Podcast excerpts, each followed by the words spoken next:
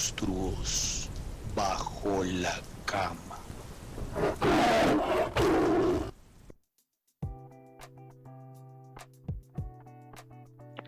Hola a todos, ¿cómo están? ¿Qué pasa? Bienvenidos a Monstruos Bajo la Cama. Yo soy Tian Castrillón.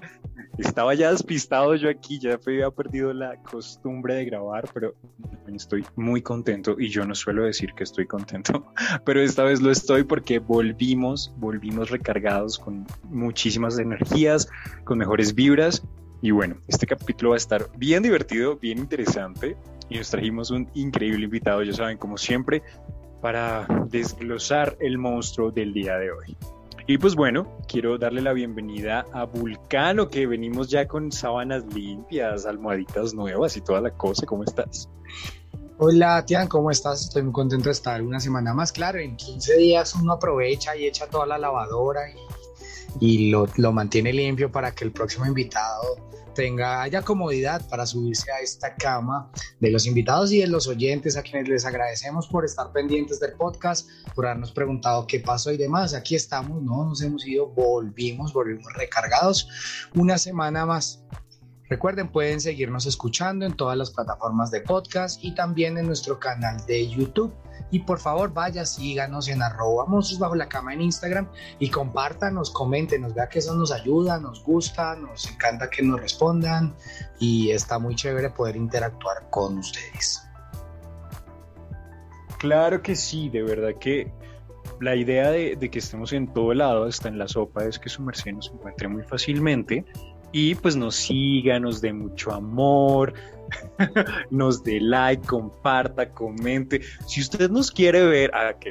La publicidad, como en YouTube, en un set ya más grabadito y con más presupuesto, pues necesitamos de su colaboración, así que ya sabe, con un like nos ayuda un montón. Y bueno, antes de empezar nuestro programa y de decirles quién es nuestro monstruo y nuestro invitado, hoy estamos aquí haciéndonos de suspenso. Sí.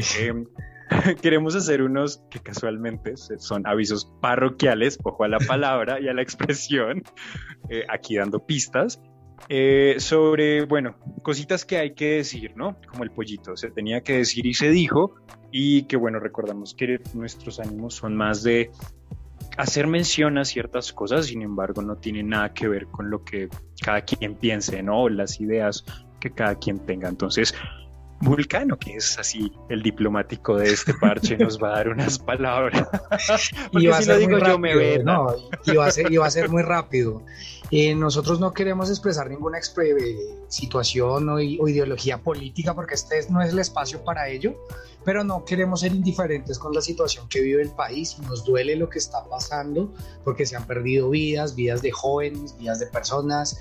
La situación del país está muy difícil y queremos expresar un mensaje de solidaridad para todas las personas y bueno, la gente que quiera seguir marchando, que quiera seguir protestando, están en todos sus derechos, los que no también, pero nada, bajémosle un poquitico a la onda y simplemente queremos decir que desde Monstruos Bajo la Cama enviamos un mensaje de solidaridad para todas las familias que han perdido un hijo, un padre, un hermano, y nos duele, pero hay que seguir, y Monstruos Bajo la Cama es un espacio para entretenernos y es lo que buscamos, y por eso en este capítulo vamos a reírnos y vamos a pasarla chévere y vamos a salir un poco de esa información que nos está también generando ansiedad y angustia cuando entramos a las redes sociales.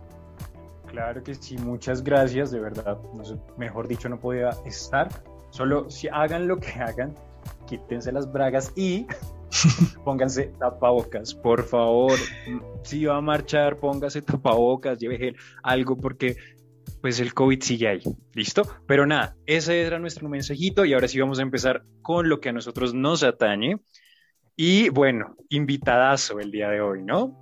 Hoy trajimos un invitado bien particular que se ha ido uniendo al podcast desde hace un tiempito, paulatinamente, y bueno, se ha hecho un fiel oyente, se me olvidó la palabra, iba a decir radio escucha, un fiel oyente. Y con eso nuestros oyentes van a pensar que nosotros tenemos 70 años cada uno con la anterior palabra.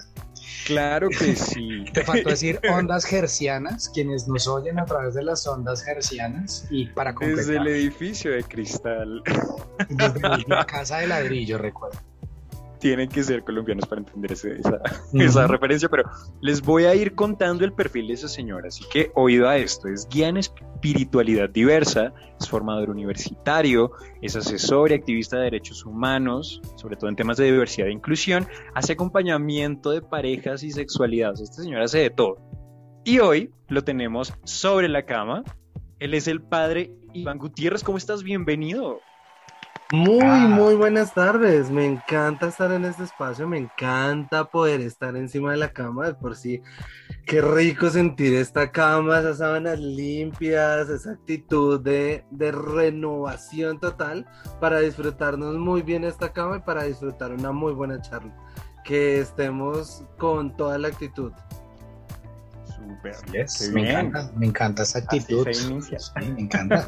Y bueno, voy a ser yo el que maneje hoy la chiva criolla para develar el misterio, para ver quién será el monstruo que subiremos a la cama. Un monstruo. Pues digamos que hubo un mini teaser en un capítulo anterior donde hablamos de estereotipos porque está un poco relacionado. Pero vamos a ver si es monstruo o no, porque nos hemos dado cuenta en nuestros capítulos que algunos pueden ser, no, unos son buenos, no son tan malos. Y hoy vamos a ver, no es más que los clichés, pero los clichés enfocados hacia la comunidad LGBTIQPY de las 10.000 letras o como usted la quiera llamar. Así eso es un cliché, ahí empezamos. Sí, es el primer cliché, muy bien dicho. De hecho, es uno de los clichés, así que el padre Iván nos diga, bueno, ¿Qué se le viene a la cabeza cuando empezamos a hablar de clichés de la comunidad LGBT? Creo que para hablar de clichés llegamos a muchísimos. Tenemos demasiados clichés dentro de los sectores sociales LGBT. Y no solamente dentro de ello, dentro del ejercicio de la construcción de la sexualidad, existen demasiados clichés. De por sí, la sexualidad se vuelve un cliché cuando le damos los tintes del tabú y cuando nos ponemos a decir qué es y qué no es sexualidad. Y ahí caemos en el primer cliché, y es llegar a desmeritar la sexualidad del otro o llegar a tratar de que su sexualidad sea menos que la mía, porque yo debo ser el más grande, porque yo debo ser el que más disfruta. Y ahí es donde se empiezan a vivir diferentes circunstancias que no ayudan a vivir la sexualidad, y ahí es donde empezamos a ver los clichés. Yo quiero preguntarles a Tian y al padre, ¿ustedes creen que el cliché LGBTI se percibe de una forma diferente desde quienes hacemos parte de la comunidad y quienes nos ven de afuera? Porque, no sé, creo que entre la misma comunidad el cliché puede llegar a ser un poquitico más permisivo, pero cuando es una persona, no sé, heterosexual, que no hace parte de la comunidad, cuando se refiere o usa los clichés LGBTI, ahí se empieza a hablar de discriminación o de la forma en la que se usa. Entonces quiero saber si ustedes creen que se usa de una forma diferente dependiendo del lado de la barrera en la que uno esté. Para mí creo que es más un ejercicio de ser permisivos. Entonces nosotros le permitimos al que vemos como par empezar a utilizar ese cliché de que es que tú eres bien loca, es que como tú eres el amor de almohadas, entonces como usted es la que le dan, pues entonces aguántese porque es que usted quería ser un macho, y ahí empezamos a vivir esos clichés. Pero si se lo pasamos al ejercicio, y creo que es uno de los mayores circunstancias, es cuando empezamos a tener conversaciones de cómo se vive la sexualidad de personas LGBT con personas heterosexuales.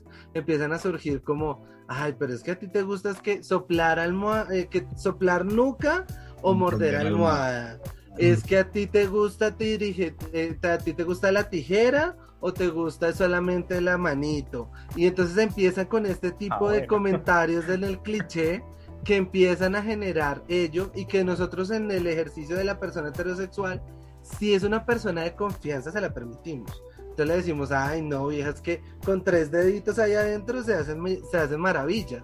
O cuando empezamos a decir, pues sí, es que a mí me gusta, es que me cojan duro. Y entonces ahí sí es donde permitimos un diálogo de forma diferente, pero no a todos y no de la misma forma.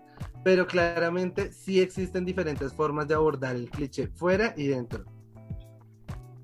Tiano.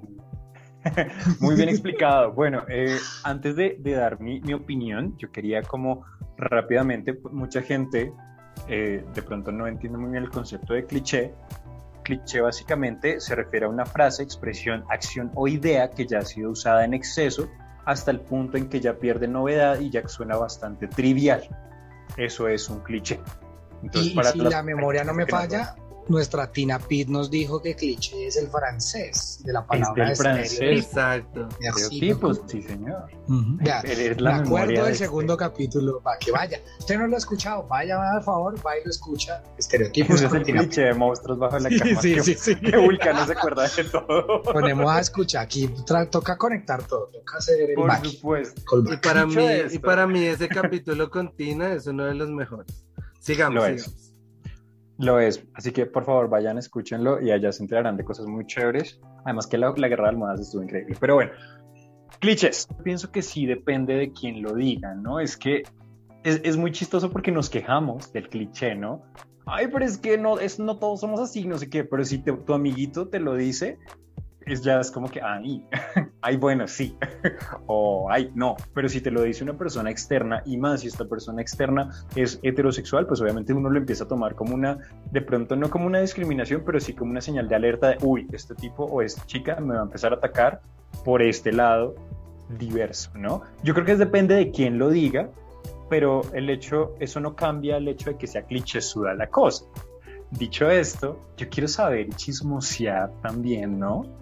¿Cuáles son los clichés con los que ustedes han lidiado más? Así sea uno, dos, así como el más repetitivo que les ha tocado, que ustedes dicen, no, o yo no hago parte, o no, saben que sí, estoy ahí. Y que empiece el padre, yo quiero que el padre... yo la tengo clara, incluso tengo... Yo también creo que la tienes clara, sí. Ay, no, ahora me dejan con la duda de cuál será el cliché de Vulcano. Pero bueno, empecemos con los míos. Creo que uno de los clichés más frecuentes que a mí me pasa es que los puros no tienen sexo. Y pues yo más sexual no puedo ser. No, mi vida, yo soy la persona más sexual, yo puedo... En esta cama en la que hoy les recibo, han pasado muchas personas, solamente muchos digo se eso. Han confesado. Muchos, no. Se han arrodillado. Eliminemos el contexto religioso y pongámoslo en el término en el que es, y hay personas que han pasado por esta cama. Esta cama ha recibido más de 6 personas al tiempo, pero es la forma en la que nosotros rompemos los esquemas y es el ella. Y creo que el cliché que más frecuentemente a mí me ha pasado es que como soy un sacerdote no debo tener sexo. Y adicional a eso, que se juzga con quien duermo o que se juzga con quien comparto la cama. Entonces, esos son los clichés más frecuentes que me suceden a mí, y ahí es donde empezamos con los demás clichés, como el padre, ¿será que muerde la almohada? ¿O él le sopla las nucas a los muchachos? ¿Será que el padre solamente está con muchachos o también está con muchachas? Y ahí es donde empiezan como los clichés normales de lo que sucede, o empiezan otros clichés como... No, pues es que el padre todo el día debe estar orando y debe estar dándole a la camándola todo el día. Y yo pues sí, en algunos momentos tengo momentos de oración, pero en otros momentos se escucharán otros ruidos en esta casa que nada tienen que ver con oración. Aquí aplica mucho ese dicho de que el que peca y reza empata. Y es pues que... no tanto, porque para mí el sexo no es un pecado. No, pero pues, hablando como lo ven los demás, de la frase. Desde el cliché de la frase, sí sucede. Hay uno que a mí me lo han dicho mucho, y que de hecho vi un meme hace poco, y es siempre, pero en serio usted es gay, pero no parece. Que decía, cuando te digan que no parece homosexual, no lo tomes como un cumplido, y es muy cierto, por favor. Uh-huh, uh-huh. Ese es uno, y bueno, es que aparte de eso yo encajo en otro, bueno, tal vez es un cliché que ha cambiado un poco con el pasar de los años, pero cuando yo empecé como en este tema de la comunicación, y más en una emisora LGBT a la que yo hice parte, era... Un extraño, porque era un gay que era aficionado al fútbol, que narraba y comentaba fútbol, que le gustaba el rock and roll y el metal. Entonces era como, ¿cómo así, parce, que usted es gay, no le gusta Lady Gaga y Britney Spears? Y ¿cómo así que le gusta el fútbol? O sea, que a un gay le gusta el fútbol, hoy en día ya no es tan raro, pero traición. Sigue siendo como, sí, es como, güey, madre, no, tú debes llegar aquí en tacones y bueno, wherever, y esos son los que yo más frecuenta, me han perseguido a mí, los que más me han asustado. Pero Vulcano, tú en tacones o en faldita con esas piernas que tienes, se reduces a cualquiera. Pero falda y tacones juntos no, porque soy un estúpido. No, ahí le fallaste al cliché, ¿no? Porque ese es otro, porque somos gays, entonces todos sabemos andar en tacones de 80 centímetros, exacto. Todos sabemos andar en falda lápiz, así divina lo Andy de El Diablo Viste a la Moda, todos. Y uno no, uno puede ser el más descoordinado y se va de jeta donde se ponga unas sandalias de 5 centímetros. Puede pasar, eso es muy muy común, ese cliché. Qué interesante, qué rico escudriñarles la vida. De eso se trata este programa, obviamente, a través de nosotros mismos, ir descubriendo cositas. Bueno, pero bueno, sigamos. ¿Y tú, Tian, en qué cliché caes? Oh, en muchos. Yo soy 1.72 de clichés. Sí, soy chaparrito. Hay varios. Yo creo que uno de los más comunes es como que... yo vivo como con la A escarlata aquí en mi solapa siempre, porque la gente es como, uy, no, pero seguramente tiene como muchos detrás y se debe acostar con 1000 y tiene 10 novios y el ganado. Y yo voy, miro y es como solo libros. Como que mi ganado son personajes de libros. No, usted tiene su ganado. Admítalo que usted sí tiene su ganado. La gente piensa que uno sale con mucha gente y que uno es como, mejor dicho, como la A escarlata. No, la puta, no sé qué, es como, no, no, y no es como una cuestión de mojigatería, sino es una cuestión real. O sea, yo no salgo con tanta gente, ni tengo muchos, no tengo ni uno, entonces no ahora, no tengo ni uno, sí, solo libros, ese es uno. Otro, la gente, y ese no solamente aplica conmigo, sino en general, y lo encontré también por ahí en internet, y es que piensan que todos los gays tenemos plata, y es como, es que usted como tiene plata, y uno es como, ¿qué? No, es que como los gays tienen plata porque siempre se ven bien y no sé qué, y es como, no, si tuviera plata no trabajaría, amarse. Sí, es como, no, creo que son los más comunes, pero en uno en el que sí encajo es que no me gusta el fútbol. Sí, lo odio con mi vida, no lo entiendo, me parece aburrido. En ese sí caigo, ahí sí acepto que yo soy, en eso sí soy súper clichesudo. Yo me aburro viendo fútbol y no le entiendo el sentido. Ay, no, horrible. Yo creo que hay otro cliché que caemos los tres. A ver. Es que porque tenemos barba debemos ser los más follones o los más machos y los más todo, y todos tenemos diferentes facetas dentro de nosotros. ¿Sucede? Y sí, no. Pues no sé, podría ser. Eso tendremos que mirarlo en otra dinámica de la cama abierta. Lo vamos a ver en otra cama, pero mientras lo pensamos, vamos a dejar que Vulcano saque su cliché. Estos son fobias sobre la cama.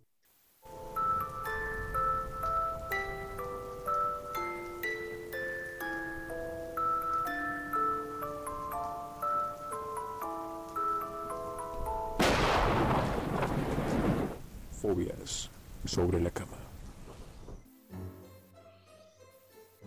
Y esto es Fobias sobre la Cama, una semana más, un dato de una fobia curiosa, particular, extraña, para que todos tengamos. Hay un datico curioso que no está de más.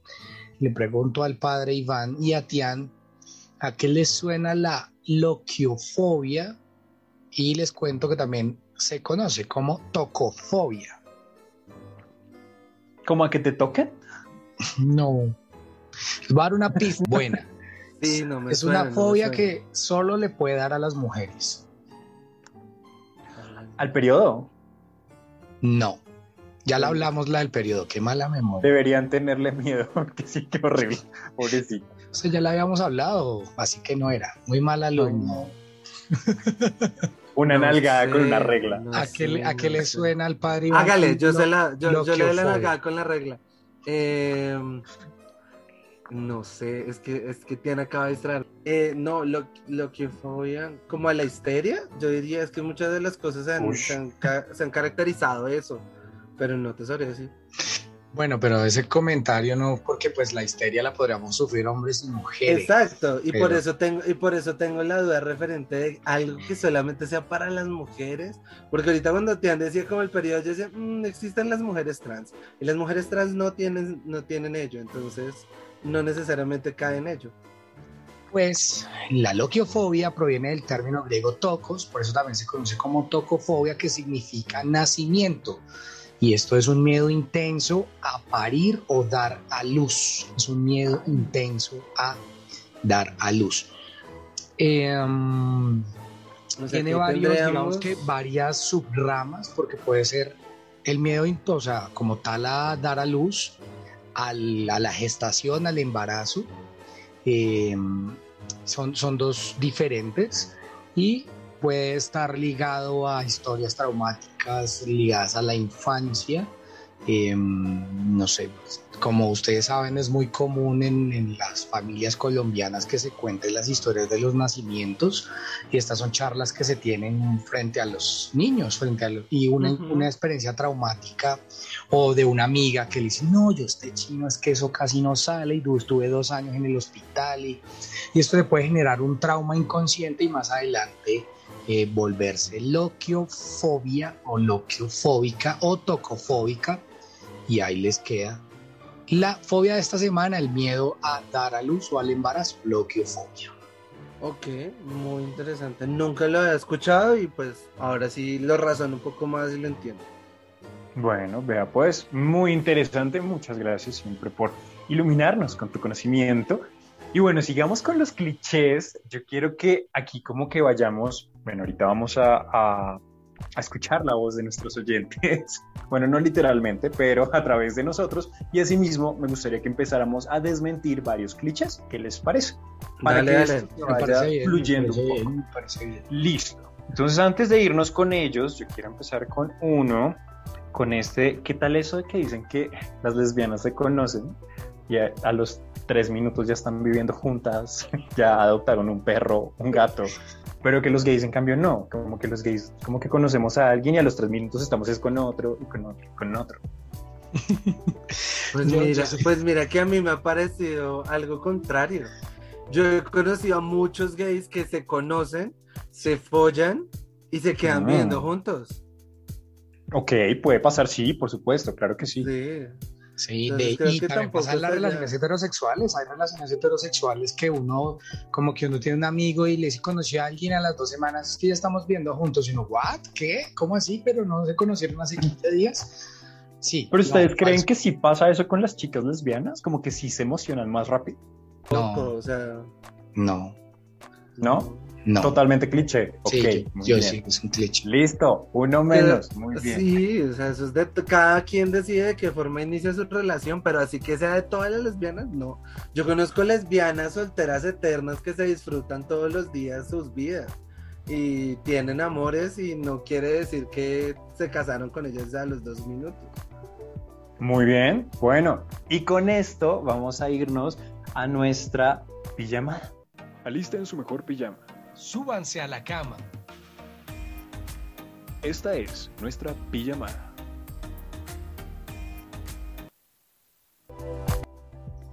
Uy, por fin, hace rato que no teníamos pijamada y estamos aquí todos listos con nuestros pijamas, nuestros kigurumis, nuestros ositos de peluche, nuestras almohadas favoritas, porque es el momento donde estamos en esta gigante, como este Tian gigantorme cama, con todos nuestros oyentes, y les preguntamos en las redes sociales cuáles son los clichés LGBTIQ más comunes que conocen, y vamos a empezar. Entonces, ¿cómo quieres? ¿Empiezas? ¿Empiezo? Como quieras quiero. Como cuelga quiera tú. Quiera. Cuelga. No, cuelga. ¡Qué rico! Voy a empezar con Cri Abril, que dice, ser bisexual es ser promiscuo e indeciso. Sí que les dan palo a ellos, ¿no? Qué fuerte. Es una gran mentira. Hay que hacer capítulo de sexualidad. Vamos a poner a calma de mí. Y yo les tengo al bisexual, pero bueno. pilas ahí para cuando tengamos nuestro capítulo de bisexualidad.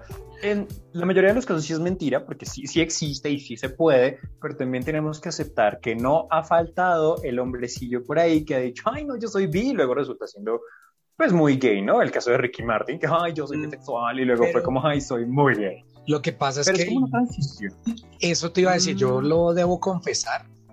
Y o sea, al comienzo para mí aceptarme fue muy difícil, pues por el miedo al rechazo. Entonces yo creo que podríamos hacer una encuesta de los hombres abiertamente homosexuales hoy en día y el 50-60% dijo que era bisexual, como para darle un consuelo a la familia, como decir, ay no, pero también me gustan las mujeres, como para tantear el terreno y decir, no, pues conoció el man y me quedé ahí. Entonces, exacto, y vas cambiando el porcentaje. Sí. Hasta que, como, no, 50-50, y luego es como, no, 60-40, y luego es como 80-10. Oh, ay, no, y yo, ay, no, yo 80-20. Yo decía por dentro, yo soy bisexual. Hasta que ya lo entendí, ya. Pero, y creo que de ahí nace el cliché, ¿no? Es como esa necesidad suena extraño, pero como esa vaina de querer encajar antes de entender el mundo, porque es en esa etapa de descubrimiento, ¿no? De aceptación y demás, y por eso pasan muchos hombres gays. Claro, más, que sí. Es la forma en la que cada uno fuimos viviendo las dinámicas que nos llevaron a donde estamos, y además nuestra sexualidad es tan migrante que hoy nos podemos reconocer gays y dentro de un mundo de años podemos ser la persona más pansexual de la vida. Entonces es la forma en la que cada uno lo ha ido viviendo, pero que los bisexuales sean indecisos, yo diría que están más decididos que cualquiera, porque cuando quieren, comen lo que quieren. ¿Será? Ay, qué fuerte, no, yo estoy muy feliz así. Digamos, tenemos una opinión, necesitamos una opinión de una chica, y es nuestra querida L. Hoyos, que le enviamos un saludo enorme. Y saluditos. Ella nos deja 3 comentarios. El primero, ser lesbiana es igual a ser marimachas. El segundo, las chicas trans solo pueden ser trabajadoras sexuales. Eso me parece interesante. Y el último, las lesbianas tenemos el pelo súper corto. Le dio en el clavo a todos los clichés. Y te voy a dar una respuesta de esos 3 clichés en una sola. Eso hace parte del mito hollywoodense.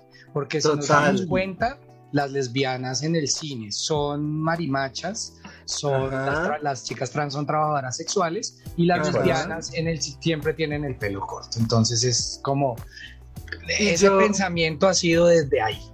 Y yo les desmonto esto con la Crespa, que fue y que sigue siendo una persona en medios divina, hermosa, lesbiana, con un crespón gigante, y se los desmonto con Tatiana Piñeros, alcaldesa local de Los Mártires, señora totalmente mujer trans, entregada al trabajo, y que al día de hoy sigue dando de qué hablar y está trabajando en pro de las personas que trabajan en ejercicios sexuales. Pero totalmente desmentir este ejercicio, porque pues no es así. No es así. Las mujeres trans tienen un mundo de oportunidades que nuestra sociedad no se las da, es otra historia. Y ahí sucede lo mismo con las mujeres lesbianas. Las mujeres lesbianas también, por encasillarlas, entonces decimos que solo las lesbianas pueden estar trabajando donde los camioneros, y hay mujeres lesbianas divinas en este mundo y empoderadísimas en donde estén. Por supuesto que sí. Yo me siento culpable con los clichés de las lesbianas. Yo he sido muy malo con eso. El tuyo. Yo he sido muy malo, y saben que es lo peor de todo, que me traje la pinche camisa y hasta ahora me doy cuenta. Sí, tienes la camiseta de cuadritos rojos. Pero bueno, ya ahorita vamos a hablar eso. Sigamos con nuestros oyentes, y un super oyente, le enviamos un super saludo, además que nos contestó a la pasada guerra de almohadas porque le gustó mucho. Y otro Casanova más dice que por ser gay me gustan todos los hombres, y que por ser gay se quiere volver mujer. Ese es muy fuerte, ¿no? Ese es muy fuerte, ¿no? Que la gente no entiende la orientación sexual y la orientación de género. Entonces, pero el de sí, cuando es gay es como, ay, no, se va a volver mujer. Ay, sí, no. O sea que se va a poner falda y tacones, sí, o sea que mañana me va a tocar prestarle el brasier. Sí, eso es un cliché total. El tema de la identidad de género está totalmente desviado hacia nuestras orientaciones, y nosotros somos hombres y nos gustarán los hombres, y las personas con construcciones de identidad de género serán otra historia. Pero ahí también caemos en el cliché de que nos tienen que gustar todos los hombres. No existe, o sea, hay con el respeto del mundo a utilizar un adagio popular, y es que para cada tiesto está su arepa. Ese y es exactamente eso es lo mejor para él. Y voy a decir este cliché correspondiendo con otro cliché. Hágale, entendiendo hágale, que los clichés no son ni buenos ni malos, y eso es de algo que yo quiero que hablemos ahorita. No. Y es que ese es el típico comentario del heterosexual no agraciado, que cuando se entera que usted es gay, cree que usted le va a caer, porque como es gay quiere, sí, o sea, usted busca todos los penes del mundo, y ese es un cliché de otro cliché, y es muy chistoso verlo de esa forma. Es la típica frase de, uy, yo no tengo problema con los gays desde que no se metan conmigo, y uno lo mira como, ay, amigo, ya quisiera que alguien le diera auxilia un abrazo, pero bueno, o empiezan con, ¿y si yo fuera gay, usted me haría? Ah, no, pero como curioso. Ese ya está viendo, ya está. Ese va en el cliché de más arribita. Sí. ¿Quién más nos escribió, Tian? Nos escribió. Ok, les voy a dar un consejo, por favor. Pongan su nombrecito en su @, que sea fácil de leer. Uno ya no está para esos trotes. Aquí nos escribe Rain_Hipopotamus y nos dice, nos da 3 opiniones. Todos vemos RuPaul y nos gusta Lady Gaga, todos los gays y personas trans tienen VIH, y el último, y que es el que más odio, ¿quién es el hombre y quién es la mujer? Y aplica en tanto para lesbianas como para chicos gays, ¿no? Siempre es, ¿y quién es el hombre y quién es la mujer? Alguna vez yo leía por ahí que comparar eso es como si tratáramos de comparar una pareja de cubiertos, ¿cierto? Con 2 palitos chinos. Si tú le preguntaras, ¿y dónde está el tenedor y el cuchillo? Pues no hay, es porque es otro tipo de pareja diferente. Entonces no tiene sentido, no pregunten eso. Y no todos vemos RuPaul, yo la verdad no lo veo. Yo detesto RuPaul de por sí, a mí no me gusta RuPaul para nada. Y en cambio yo soy el defensor, me encanta, lo siento. Vean, 3 orillas. La turba furiosa fuera de tu casa. 3 orillas, pero pues no, a mí me gusta, yo lo vi desde el comienzo y me gusta ya. Tendrá sus bemoles y sostenidos, pero para mí me gusta y no le voy a... Sí lo vemos. Y lo otro del tema del VIH, para nada, de por sí ahorita con el tema del VIH, antes se ha trabajado mucho y existe un auge mucho más fuerte del VIH en personas heterosexuales, porque en ese cliché se quedan y creen que el VIH solamente le pasa a las personas diversamente sexuales, y pues heterosexuales también están aquí. Sí, señores. ¿Qué más nos dijeron, Vulcano? Y ahí me acordé, bueno, es que eso fue uno que se ha deconstruido, pero esas personas que es como, ay, yo no me siento en la misma silla de él, porque como él es gay, a mí también me va a dar la... Bueno, pero bueno, es que uno ha escuchado cosas en la vida, pero bueno. Juan Diego Onofre La Torre, este sí ve con nombre completico, dice el mismo de cuál es el hombre y cuál es la mujer, y Diego Argosa dice que ha escuchado mucho el todos son muy promiscuos. Ahí quiero decir algo, y es como... Personas que nos escuchan, miren, los gays no somos promiscuos, todos son promiscuos, heteros, mujeres, trans, perros, caballos, todos son promiscuos. Es que sí, a ver, si hablamos de promiscuidad, la gente entiende promiscuidad como que estás con muchas parejas sexuales. Ser promiscuo es como la forma fea de decir que tienes una vida sexual activa. Entonces, diciéndolo de otra forma, todo el mundo es promiscuo porque todos tienen una vida sexual. Bueno, habrá sus excepciones, obviamente, pero decir, ay, es que solo los gays, ay, mi vida, ¿tú sabes cuánto coge una chica hetero por Tinder? Ay, ahí se los dejo. Siga.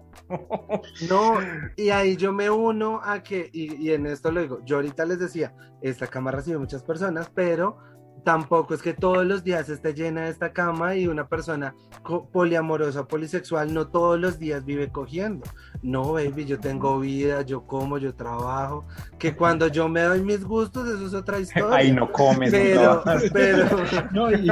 Y además como que sí, cree que uno se despierta y tiene un ajuar de dildos, y es como, voy a desayunar con un dildo de 20 centímetros. Sí. Es como que dice que gay es igual a sexualidad. Tal vez es que la comunidad LGBTIQ ha aceptado la sexualidad y hablar de su sexualidad abiertamente, cosa que no hace, digamos, la parte heterosexual, sí, que es un tabú todavía, porque ni siquiera se habla de sexualidad en las escuelas, y cuando se dan cuenta que hay gente que disfruta, la vive, habla de ella, pues le están diciendo promiscuos, pero también yo creo que eso es el que está juzgando ahí, pero bueno. Es que nosotros nos dimos la batalla cuando empezamos con la liberación sexual, y pues tampoco es todo para nosotros.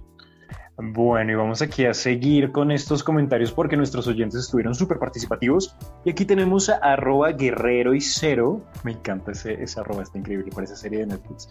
Y dice, siempre que se cuadran lo hacen con su gemelo idéntico. Eso está interesante.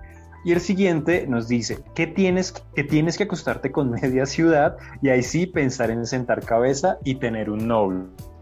Están muy interesantes, muy creativos, y voy a leer de una a Leo 1.2.9.0, 2 puntos. Dice, los activos son más hombres, es decir, más machos que los pasivos. No estoy de acuerdo, pero... no, pero bueno. Estos clichés también están muy romantizados desde lo hollywoodense y desde la parte audiovisual. Muy interesante eso de que uno se cuadre con el gemelo idéntico, y mira que a veces sí pasa, ¿no? Se ven como los dos chicos, las dos chicas muy parecidas. Y es que lo que pasa es que yo creo que haber una unión de dos personas homoparentales y al generar una rutina y habiendo gustos similares, pues es muy normal que tú te tiendas a ver, pues no como tu novio, pero sí hay muchas cosas en común. Y yo, digamos, lo digo, o sea, yo estoy con una persona tatuada, que nos gustan las cosas geeks, vamos a las comicones, no nos vestimos igual, obviamente, pero pues favor, no. Como, ah, no, sí, los manes tatuados, con piercing, sí, entonces es como que, pero no es un tema de, lo que pasa es que la gente lo ve como intencional, y realmente es como a veces una dinámica de algunas relaciones, no todas. Sí, ya si no su merced se pone el mismo buzo que su novia y los mandan a ser iguales, ya vi, usted revise, se tiene un problema, eso se ve horrible. Continuemos. Sí, plenamente, eso ya es otro un dilema heavy de propiedad, no, ya. Nadie es de nadie. Nuestro querido oyente e invitado, José Escobar Romero, nos aporta los siguientes. Dice que todos los gays queremos ser mujeres, ya lo hablamos, la diversidad es para la gente rara, los que tienen modismos o amaneramientos no son necesariamente gays, eso es muy importante, todos los gays quieren ser como RuPaul y aman su programa, y los gays son femeninos y las lesbianas masculinas, y los bisexuales son gays de closet. Creo que dijo la mayoría de los que habíamos visto, pero el que no te hemos hablado, y me encanta, y ese es de los que tienen modismos o amaneramientos, son necesariamente gays. Les voy a contar una historia rápidamente. De una. Yo tuve un compañero cuando presté servicio militar en la policía, y él había sido criado en un matriarcado. El chico había sido criado en un matriarcado. Él era heterosexual, él le gustaban las mujeres, pero él se crió con la abuela, su mamá, y como con 5 hermanas. Entonces el chico, digamos que sus comportamientos eran mayormente femeninos, o sea, tenía como, era muy girly, sí, porque había habido toda su vida con mujeres, pero al chico le encantaban las mujeres, sí, y le hacían mucho bullying porque decían que era gay, y no, y ese es uno muy común, lo mismo, es como el de, usted no parece gay, porque como dicen que usted es gay, entonces usted tiene que botar la pluma, la clásica pluma, o ser así, y tener una peluquería obvia y saber clara, de moda, es como, ay, Dios mío. Y decir obvia y clara. No, y unido a eso metámosle de que si usted es el gay de la oficina o es el gay de su equipo de trabajo, usted tiene que sacar del closet a los demás gays. Entonces empiezan como, ay, sí. Oye, tú, es cierto que ese es gay, es que míralo cómo se rompe, es que ese se rompe más que tú. O además, uy, acabo de pensar en uno que me fastidia, y es como el meme, en la oficina, como usted es gay, venga, ayúdenos a arreglar la oficina para la decoración, para la fiesta. Sí, como no usted, todos somos creativos. Como amigos. Por favor, no, calma. Como somos esperancitas solo por ser gays. No, eso es un cliché. Siempre hay muchos gays que son más heteronormados que cualquiera y siguen siendo gays. Eso no les quita su gusto por los machos. Pero bueno, vamos a... ¿Qué ha pasado ahí, jolines? ¡Hostias! ¡Ay, qué rico uno así! Sebastián, léenos nuestros 2 últimos oyentes. Venga, ¿sabían que son Sebastián es el patrón de los gays? Ahí les dejo el dato. Sí. En serio. Luego les cuento la historia. Pero bueno, aquí @inkdaft nos dice el gay cuarentón, solo y con muchos gatos. Interesante. Y Faturobo Nos dice, aplica para gays y lesbianas, quién es el hombre y quién es la mujer, que ya lo habíamos dicho. Y quiero enviarle un saludo a Faturo, que es uno de nuestros oyentes más activos en redes sociales. Hola. Nos responde todas las historias, nos comparte. Sí, es el oyente que deberían ser todos los oyentes. Ah, bueno, y a Casanova también. Pero no, en serio, a Faturo, muchísimas gracias porque siempre está súper pendiente de nosotros. Y esta pijamada la cerramos con este último almohadazo, y es Carlitos-CC 2017, y dice: los chicos femeninos deben ser pasivos y los masculinos activos, que bueno, fue de los clichés que ya hablamos. Y con esto hemos concluido nuestra hermosa guerra de almohadas, que estuvo increíble. ¡Qué bella! Me sentí muy feliz en esta guerra, oiganlo, ya me emocioné, en esta pijamada. Esta pijamada, todavía no nos hemos agarrado. Calma. Ya quieres una pelea, Yo siempre quiero peleas, es un cliché mío. Ahora, ahí está. Nadie vive intencionalmente en un cliché, o sea, nadie se despierta queriendo decir yo quiero ser un cliché. Y quería tocar el tema de que los clichés no son ni buenos ni malos, porque si hay una mujer lesbiana que le gusta tener el cabello corto, que quiere usar camisas a cuadros y que quiera expresarse de esa forma, murió Tian mientras consumía un alimento, estamos buscando reemplazo para nuestro compañero. Vivió. Entonces decía que nadie vive intencionalmente en un cliché. Yo creo que nadie se levanta diciendo yo quiero ser o estar de esa forma, y está bien las personas que también encajan en el estereotipo o no encajan, siempre y cuando esto no transgreda, siempre aquí lo hemos dicho, no transgreda una barrera, no esté afectando la calidad de vida de otra persona, no hay ningún problema, ¿no? Entonces, pues... Es que las construcciones son libres, es exactamente eso, cada quien se construye desde donde se quiera construir, y ese mismo ejercicio de reconocernos y de nuestras identidades hace que se permita romper el cliché, porque aunque lo dices, si yo decido ser la persona más amanerada y ser un seguidor full de RuPaul y hasta tatuarme a RuPaul, pues es la decisión propia en la cual yo construyo mi identidad. Ajá. Más allá de eso, pues soy el único que es amanerado y que me tatúa RuPaul y ya. Pero yo también puedo ser el machote estructuradísimo, que no soy tan homosexual y soy un poco más heteronormado, pero sigo siendo y sigue gustándome las dinámicas que vivo dentro de mi vida. El cliché es algo que existe y que cada uno de nosotros toma de qué forma lo quiere vivir. Literalmente ya no morí, es que estaba tomando agua porque pues obviamente los oyentes no me pueden ver y me pegué la ahogada del siglo aquí mal, pero bueno, ya sobreviví, no se preocupen, no perdí la voz casting, como Ariel. Se cancela el casting de toda la gente. Aquí rompemos otro cliché, y es que todo gay tiene gran soporte. Mira, el niño cae y se nos muere con medio sorbo de agua, no tiene gran capacidad bucal, ya rompimos ese cliché.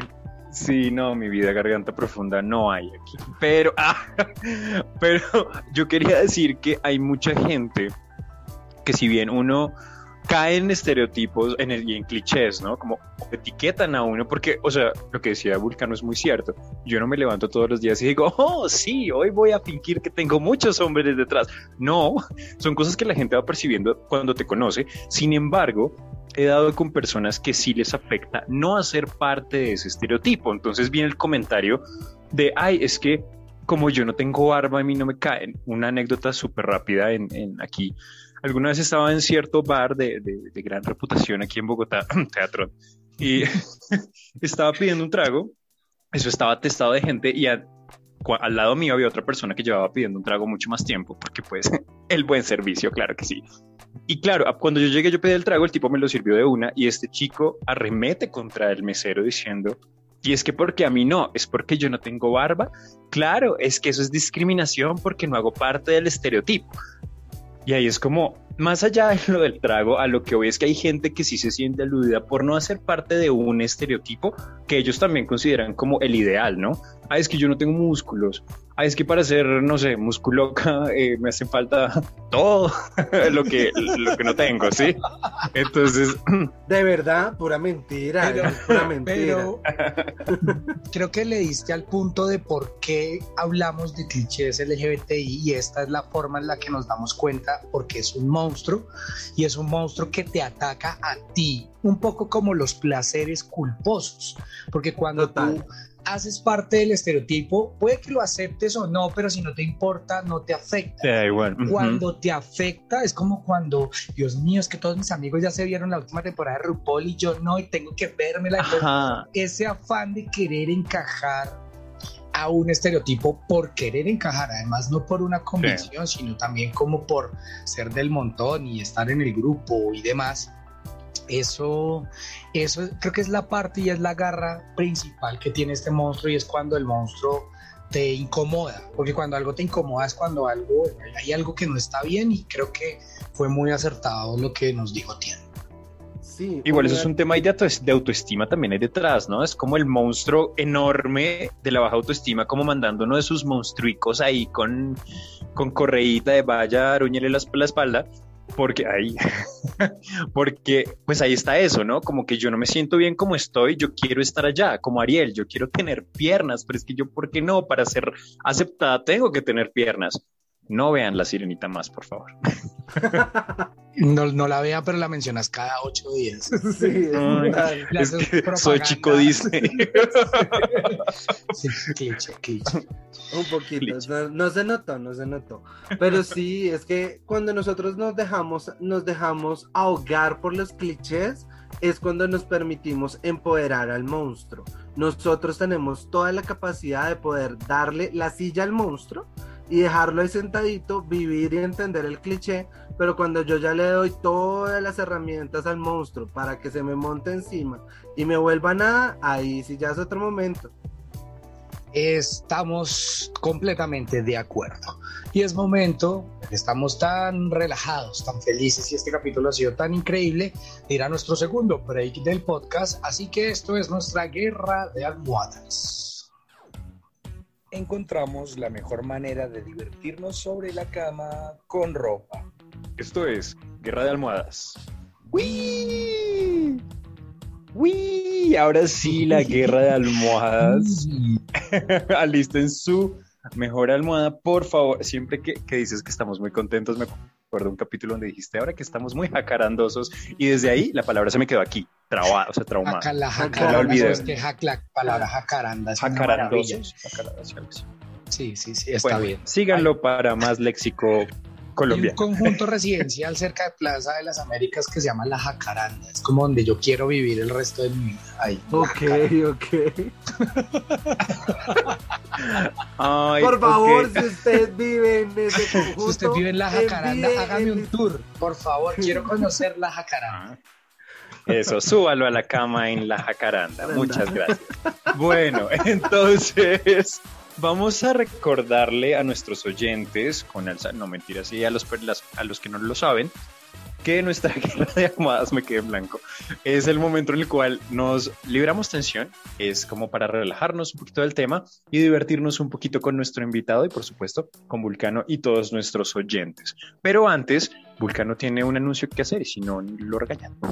Es importante recordar que las situaciones presentadas en esta sección no pretenden ofender a nadie, son producto de la ficción y solo buscan entretener. Por favor, son situaciones ficticias. Hace 8 días, aunque les gustó la guerra de almohadas a muchas personas, fueron situaciones densas. Relájese, es ficción y es para reírnos. Calma. Serenidad. Y si no saben qué está hablando, vaya, escuche la guerra de almohadas del capítulo de Placeres Culposos y créanme que se van a reír. De aquí para televentas, claro que sí. Bueno, vamos a jugar el día de hoy, que todos hemos estado en esas situaciones. Vamos a jugar Nadie te preguntó. ¿Cómo funciona? Yo quiero que ustedes se pongan creativos y mencionen varias situaciones o ocasiones cotidianas donde uno quisiera, pero no puede, gritarle al otro, nadie te preguntó. no sé, por ejemplo, la típica, que yo sé que le van a decir, pero ya no le pueden decir, típica reunión familiar cuando la tía pregunta, ¿y para cuándo el novio? Y uno es como este. Porque yo lo he visto con muchos amigos. Y porque solo amigos sino amigas, y uno es como, ay, nadie te preguntó, perra. ¿Qué se les ocurre a ustedes? No le digan perra a sus tías, por favor. Por favor. Total, por favor, respeto. Las tías son amores. Sí, dígale canina, al menos dígale canina, pero no. Canina, sí. Bueno. ¿Dónde ustedes quisieran decirle al otro, nadie te preguntó? Nadie te preguntó. Pues ese a mí me ha pasado el cuando uno tiene una relación estable y demás, y se van a casar. A mí me parece una pregunta muy invasiva. Sí. Me parece muy harta, ¿no? Porque además como que en cualquier momento y es como, oiga, no estamos hablando de esa pregunta, más suele salir en un contexto que no se está hablando del tema. Y suele hacerla una persona que no tiene confianza con uno. Es como, oiga, ¿y cuándo se van a casar? Como, sí, qué fastidio, porque no se calla, ¿sí? Porque nadie te preguntó. Casar, nadie te preguntó, baby. Keep me, baby, sí. One more time. A ver, Iván. Creo que en mi caso es como, ¿y por qué no eres célibe? ¿Y por qué tú, en tu parroquia sí te dejan hacer todo lo que haces y tu comunidad sí sabe que tú tienes novio? Y yo como, nadie te preguntó que te metieras en esta misma historia. Sí, tal cual. Es que la gente es metida, ¿no? La gente es chismosa. Ay, no, ya desahogar, tengo otra. Hágale, eso, hágale. Por favor. ¿Y te vas a comer eso, todo eso? Cuando uno está en un restaurante, cuando uno es, pues yo como demasiado, entonces es como de apetito, y es como, pero usted se va a comer esa hamburguesa, todas esas papas, y usted va a pedir otro cono, usted va a comer postre, hijo de madre, sí, primero lo va a pagar yo segundo, pues, o sea, calmaciones, yo veré cuánto me aguanta el estómago para comer, y segundo, no cansen con la comida. Sí, eso me acuerda de uno, bueno, de varios, pero es como la típica que vas a comer con tu amigo que es como taciturno, vegetariano, animalista, así, muy verde. Así que es como, ¿y te vas a comer esa hamburguesa? ¿Tú quieres saber cómo hicieron esa hamburguesa? ¿Y por qué pides servilletas? ¿Y por qué pitillo? ¿Y por qué Coca-Cola? Es como, ¿por qué no te callas, amigas? Sí, o sea, es como, nadie te critica por comer aire molido. Sí, nadie te preguntó, tú cállate. Una facción de los escuchas de este podcast no les gustó el anterior comentario. Ay, yo sé. Perdón, es que con amor, pero es que tenemos muchos. Sí, me ha pasado. Pero pues sabemos que incomoda cuando se tiende a juzgar, ¿no? Ajá. O sea, cuando no se respeta el libre albedrío y cuando, bueno, sabemos que es una discusión que no queremos dar en este podcast. Pero sí es incómodo, sí, incómoda. Quiero saber voy a utilizar un nadie te preguntó unido a un cliché y uno que ya destruimos hace un ratico, y es, ¿y ustedes dos siempre se visten igual? ¿Ustedes dos siempre comen lo mismo? ¿Y ustedes dos siempre salen juntos? Tal cual. Y si como tienes amigos, es como, ¿pero son amigos o amigos? Exacto.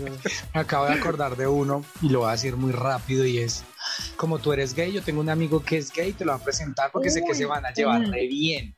Lo detesto. Y ahí entra ese meme donde están los dos gays mirándose así, re mal. Eso no funciona, no presenten. Total, eso por favor. O sea, nosotros no tenemos que ser, o sea, es como que nos quieren meter en un corral y todos los gays allá y los heterosexuales acá y las lesbianas acá. Entonces, ustedes únanse con los de su misma ralea, y es como, la vida no funciona así, somos seres diversos y podemos vivir todos con todos, así que no necesito que me presentes a tu amigo. Ay, es que yo lo he visto solo, tengo un amigo que es gay, yo sé que le va a gustar, como a ustedes les gusta cualquier cosa, el que sea, es gay, eso ya no. Desde Alma. Que tenga con dónde, con qué, por dónde, ahí lo presentan a uno. Y que me acabo de acordar de otro, y eso es muy hacia los geeks, y es, ¿y tú siempre ves muñequitos? Pero es que los muñequitos son para los niños. Eso es, oh. Y a ti, ¿quién te preguntó? Si yo quiero ver Steven Universe a las 3 de la mañana, es mi puta decisión. O sea, sí, madrugan el otro día, una muy mala como, a ver, ahí ustedes ven, los muñequitos me la montan por ver Gumball. Entonces, sí me lo han dicho muchos como de malas. Ah, sí, total, total. Ay, me encanta. Salió muy bien esta guerra de almohadas y espero en sus casas hayan pensado todo eso así.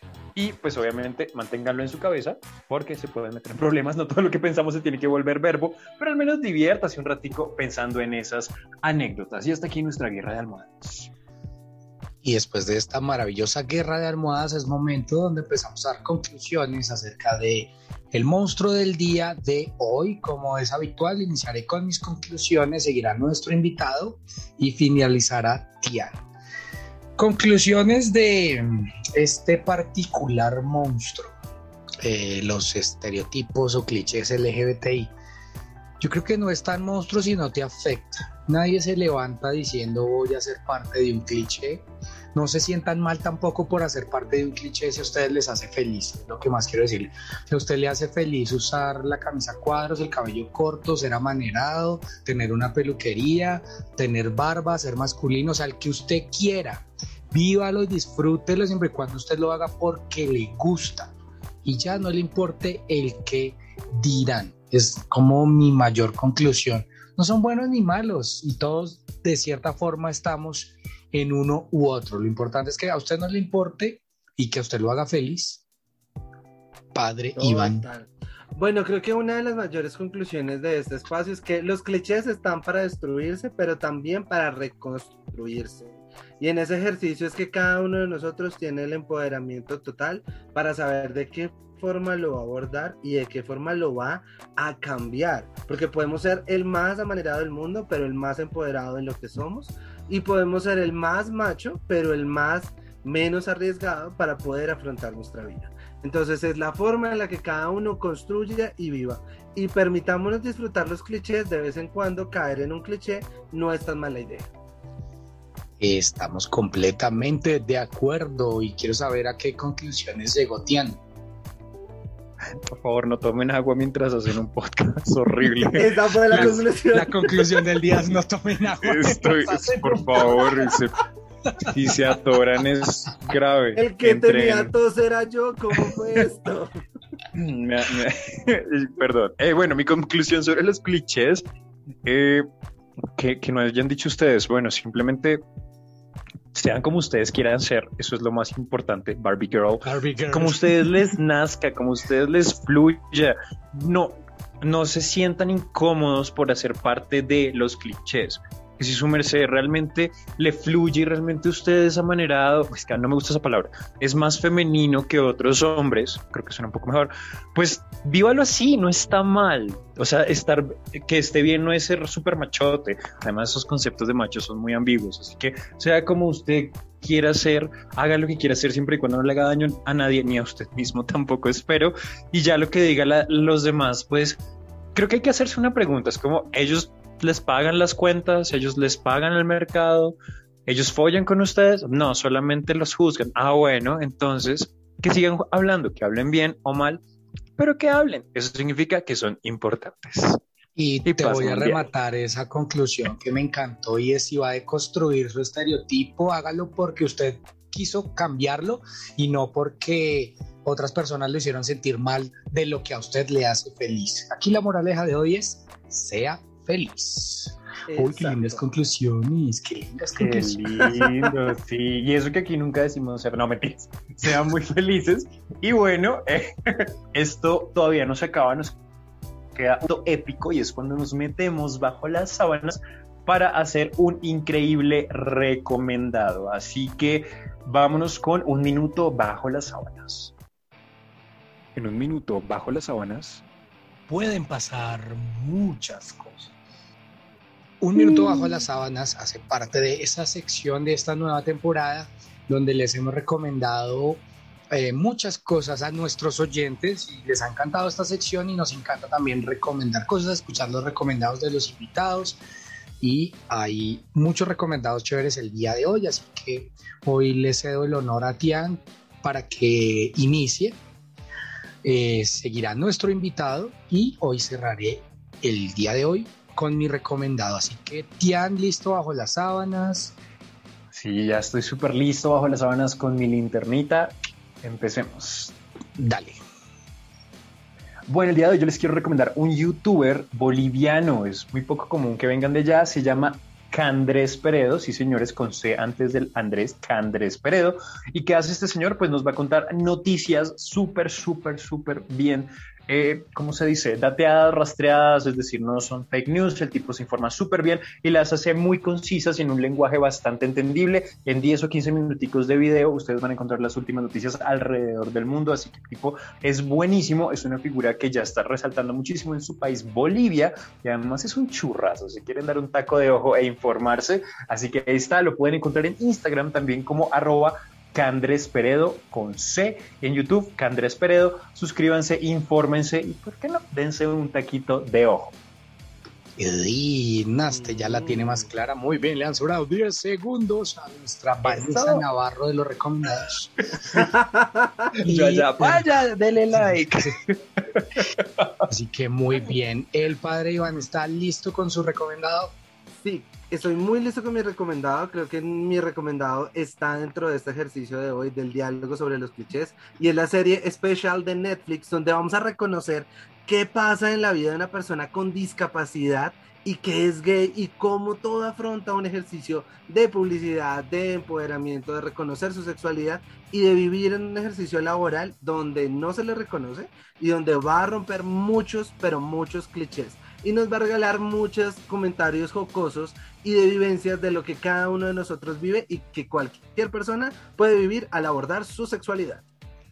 Wow, recuérdanos cómo se llama y en dónde está. Tienes 30 segundos. Es Special de Netflix.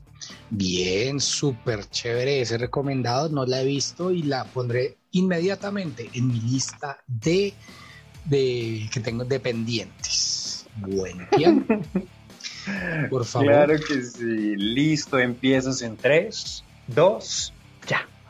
Yo quiero recomendarles un canal de YouTube, se llama El de las Trufas, y es un chico que hace recetas muy sencillas con ingredientes que todos tenemos en la casa. Me encanta porque hace muchas recetas que uno quiere hacer, y todas esas recetas que necesitan horno, él las ha adaptado para una estufa y un sartén. Son elementos muy sencillos y hace unos platos increíbles. Tiene una energía muy chévere. Lo encuentran en YouTube como El de las Trufas y también en Instagram. Él también tiene un canal donde habla de series, pero les recomiendo El de las Trufas, recetas sencillas para los que nos gusta cocinar o usted quiere hacer algo chévere con ingredientes de su casa. Hace muchas cosas, ingredientes sencillos, muy bien explicados, videos cortos. Y está muy chévere, vayan y lo siguen, El de las Trufas. Muy bien, 55 segundos, ya eres un capo en Bajo las Sábanas, ¿no? Uy, ya entendí por qué era tan rico estar debajo de las sábanas. Imagínense, sí, tienen que subirse a la cama para saberlo, pero bueno, ahí tienen recomendados de todo tipo, para que ustedes también vayan, se vean una serie bien chévere, se informen y por supuesto aprendan a cocinar. Todos necesitamos hacerlo, eso también va para mí. Pero Iván, qué rico haberte tenido en el programa, es tu momento para que nos cuentes dónde estás, dónde te podemos encontrar, qué estás haciendo, tus redes sociales. Bueno, Yo soy @PadreIvanG, en @PadreIvanG en Instagram, en Facebook, en Twitter. Van a encontrar diferente contenido. Regularmente hablo de sexualidad, hablo de cómo la sexualidad está dentro de nuestras vidas afectivas, eróticas y sexuales. Hay recomendaciones de cualquier tipo educativo. Hay también recomendaciones eróticas y sexuales en otros medios como Twitter, donde vamos a encontrar un poco más suelto. Van a también encontrar comentarios sobre cualquier ejercicio. Soy una persona de libre pensamiento y que le encanta dialogar sobre muchas cosas, y cuando quieran en cualquier red me pueden encontrar y allí estaremos dando lidia e informando, porque el sexo lo tenemos que disfrutar todos y todas. Ay, qué lindo, publicidad pública pagada. Publicidad pública pagada, sí. Muy, muy bonito, así que vayan a darle mucho, pero mucho amor, vayan con sus preguntas Y es bueno que nos quitemos los tapujos de hablar de sexo. Hay un capítulo sobre eso, así que vaya, escúchelo también. Mónica Escobedo, pilas. Ah, vaya, escúchelo el capítulo, le va a reír mucho. Está increíble. Y está llegando este capítulo a sus minutos finales. Queremos agradecerle al padre por haberse subido a la cama. Muchísimas gracias, la pasamos muy chévere y gracias por haber estado con nosotros hoy. No, mil gracias a ustedes. Quedaré muy, muy al pendiente de cuando nos veamos fuera de esta pandemia para subirnos todos en la cama de verdad, ya físicamente, para podernos encontrar, para podernos disfrutar con cada una de las personas que siguen este espacio, para seguir derribando monstruos y para disfrutar cada momento en esta gran cama. Claro que sí. Y les recuerdo que nos pueden seguir en nuestras redes sociales, @monstruosbajolacama en Instagram, nuestra fanpage en Facebook, o envíenos la solicitud como amigo. Y nos puede seguir a mi compañero Tian como @bastianoso con doble S al final, y a mí como @vulcanoed en Instagram. Y les cedo el momento del canal de YouTube a mi compañero que lo hace tan feliz. Que me encanta, claro que sí, chicos, chiques, estamos en YouTube, ustedes lo pidieron, ahí nos tienen, así que nos pueden encontrar como MBLC para que YouTube, el peor amigo del youtuber, les haga el favor de mostrarle nuestro canal, porque si ponen monstruos bajo la cama les va a mostrar otras cosas feas, y no, MBLC en YouTube, por favor, suscríbanse, activen la campanita para que YouTube les avise cada vez que subamos video, denle like, compartan y comenten, nos van a hacer muy felices con eso. Uy, me encanta, porque en serio lo hace tan feliz. Sí, total. Sí. Lo amo. Muchas gracias, Iván, por haberte subido a la cama con nosotros. Ha sido un placer enorme tenerte por aquí. Muchas gracias, en serio, espero que se repita y que sí nos podamos ver muy pronto con las personas que también escuchan y siguen este podcast tan asiduamente. A Vulcano, siempre muchas gracias por estar aquí. A la gente que nos escucha, de verdad, sacar un ratito de sus cotidianidades, de sus problemas, de sus momentos feos para escucharnos. Realmente lo agradecemos enormemente, no se imaginan cuánto. Y para nosotros también esto es una terapia y desconectarnos un poquito de la realidad. Pero bueno, antes de que me ponga melancólico, síganse lavando las manos, cuídense mucho, por favor. A ver si esto ya se acaba, por favor, Marce, ya no más. Y nosotros nos escuchamos la siguiente semana con capítulo nuevo, invitado nuevo y muchas sorpresas. Porque, bueno, se viene episodio para celebrar el año que cumplimos. Y aquí atrásito, bueno, ustedes que están escuchando no lo ven, pero tengo una banderita LGBTIQ detrás mío. El padre Iván también tiene una. Y esto es sinónimo de que se acerca nuestro hermoso y maravilloso y colorido mes del orgullo. Así que preparados para esos capítulos especiales. No se los pierdan, nos escuchamos luego. Bye. ¿Y tú a qué le tienes miedo? Chao.